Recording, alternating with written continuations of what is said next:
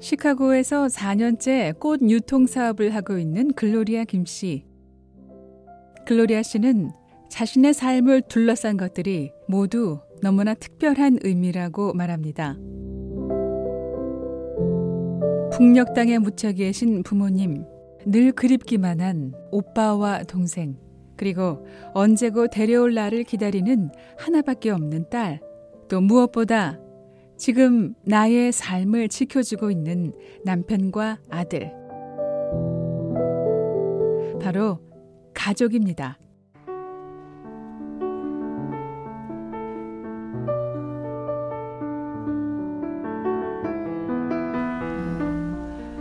글로리아 씨한테 가족이란 게 어떤 건가요?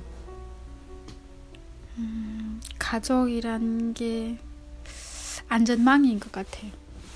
음. 그러니까 가족이 없을 때 혼자일 때는 뭔가가 이렇게 울타리가 없는 느낌? 근데 이제 일단 아이가 있고 남편이 있으니까 뭐 제가 그 안전하다는 음. 그래도 많이 의지가 되는 것 같아요. 음. 내년이면 결혼 10주년을 맞는 탈북 여성 글로리아. 시카고에 있는 한 대학교에서 일을 했었을 당시 알게 된 멕시코 남성과 2년 연애 끝에 식을 올린 것이 지난 2009년. 결혼식을 하기까지의 과정도 매사에 적극적인 글로리아 씨 다웠습니다. 결혼 결혼은 내가 먼저 하자 했어요. 음, 먼저 청혼을 하셨어요? 네, 결혼식을 하자 한 건 나, 나였어요. 먼저. 처음 남자에서 꽃을 받아봤어요, 생일날에. 이게 아빠가 꽃을 한 답을 가져온 거예요. 감동 먹었어요. 음. 원래는 결혼을 생각도 안 했죠. 이렇게 한번 같이 밥 먹재요. 그래서 미국 식당 가서 밥 먹었어요. 갔는데 기도를 하는 거예요. 음. 밥 먹기 전에 무슨 기도했는지 그래서 물어봤어요. 앞에 있는 여자가 이제 자기하고 일생을 같이 할 사람이라면은 이제 하나님 이걸 계속 연결해주고 이렇게 그럴 사람 아니면은 그냥 여기서 밥 먹고 그냥 어, 이렇게 더 인연을 갖지 않게 해달라고 기도했대 그래서 그냥 좀 응. 자신을 진지하게 생각하고 있던 멕시코 남성에게 글로리아 씨는 마음을 열 수 있었고 북한과 중국에 두고 온 가족 이야기 등 많은 걸 털어놨습니다. 영어는 부족했지만 무슨 얘기든 들어주고 공감해주는 남편과 말이 통했었다고 글로리아 씨는 말합니다. 무엇보다 정직하고 허세가 없는 이 남성에게 결혼 얘기를 먼저 꺼냈고 없는 형편에 식을 올리고 그리고 귀여운 아들도 낳았습니다. 글로리아 씨의 남편은 시카고 시 전역을 매일 수백 마일씩 운전하며 꽃 배달을 하고 있습니다.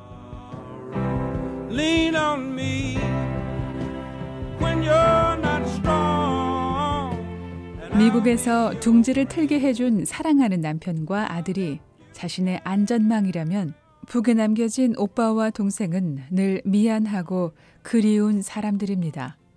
글로리아 씨는 한국으로 탈북한 고향 오빠를 통해 친오빠와 통화할 기회를 얻고 있었습니다.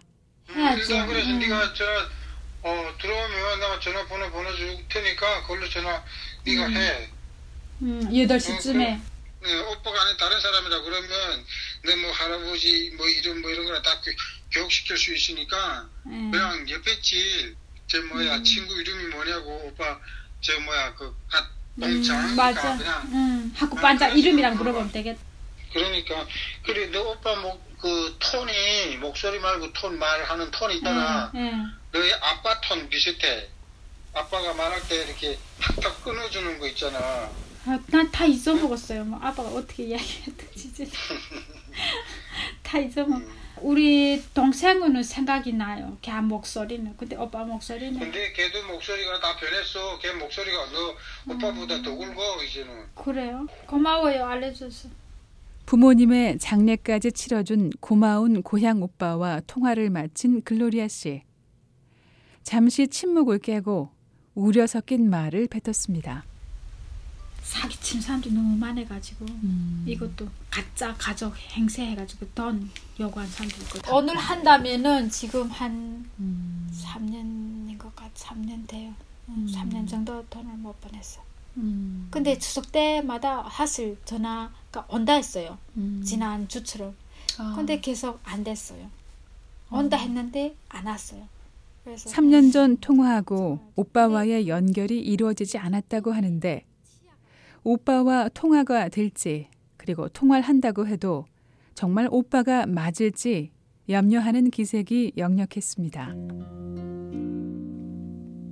이제는 가고파도 갈 수 없는 곳에서 살고 있는 형제 자매.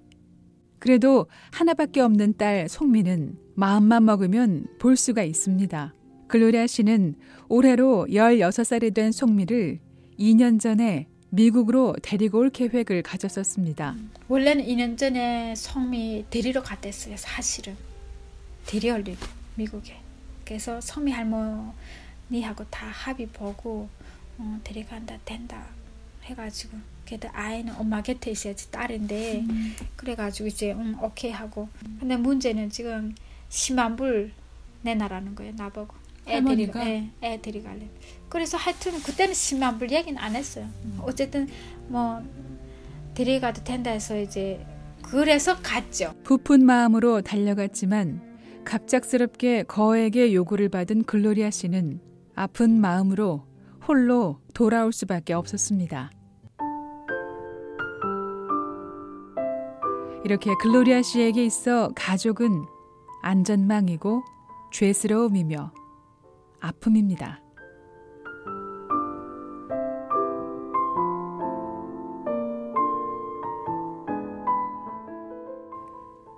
글로리아 씨에게 또 하나의 특별한 의미는 다름 아닌 꽃입니다. 다양한 인종이 모여 사는 미국에서 꽃 장사에 익숙해지기까지 시행착오가 있었다는 글로리아 씨. 다양한 민족의 문화까지 배우며 꽃 장사를 하고 있는 글로리아 씨에게 꽃은 삶이 됐습니다. 예, 저 저한테는 꽃이 아니죠. 그러니까 꽃인데 그냥 꽃이 아니에요 저한테는. 그, 얘네 때문에 내가 먹고 살기도 하지만은 얘네들 일단은 얘네들 살아있는 생명체거든요. 그러니까 이렇게 제가 이전에 꽃을 다루기 전에는 이렇게 화분이나 그다음에 이렇게 뭐 건꽃이 이렇게 앞에 피잖아요. 이렇게 이렇게 뭐 뚜하게 피고 하면은 잘 꺾었어요. 근데 꽃 다루면서 절대 못해요. 예, 꽃을 꺾지를 못해. 이 꺾는 순간에는 이제 생명의 기한이 정해져 있거든요. 얘네는. 꽃들에게 생명의 시한을 줄 수밖에 없는 꽃사업가 글로리아 씨의 꽃에 대한 시선은 고마움과 안쓰러움이었습니다. 글로리아 씨에게 특별한 의미가 되고 있는 또 다른 것은 바로 사람들입니다. 꽃사업을 하기 전 공용 세탁실 사업을 하려던 때 자신을 믿고 망설임 없이 거금을 내놨던 한인 여성. 캐시가 필요했어요. 막 그래가지고 나는 막 당장 계약서 쓰고 하고는 싶은데 돈이 모자랐어요. 그래가지고 될까 말까 하고 그냥 뉴욕 건설님한테 전화를 했는데 단번에 만불이 오칸트에 들어온 거예요. 그 그분이 내가 그때 정말 감동을 받았어요. 오칸트가 만불이 들어온 거예요. 그래서 세상에 아니 나를 어떻게 믿고 내 그랬어요 권사님 보고 내 만약에 이 돈 가지고 뛰면 어쩌려고 나한테 보내주셨으니까 권사님이 글로리아를 믿으니까 내가 보내준 거예요 10여 년 전 무료로 얻게 된 중고차가 고장이나 차를 구입해야 했고 당시 두 명의 한인 여성이 글로리아 씨에게 몇천 불 되는 돈을 지원해 줬었는데요. 글로리아 씨는 돈을 갚겠노라 약속했고 그 약속을 지켰습니다. 힘든 형편에 매달 돈을 갚아 나갔고 그 일은 사람들에게 신의를 지키는 사람으로 인식시켜 줬습니다. 이들을 통해 얻은 교훈은 글로리아 씨에게 대가를 바라지 않고 누군가를 돕는 사람으로 살고 싶게 만들었습니다. BOA 뉴스 장량입니다.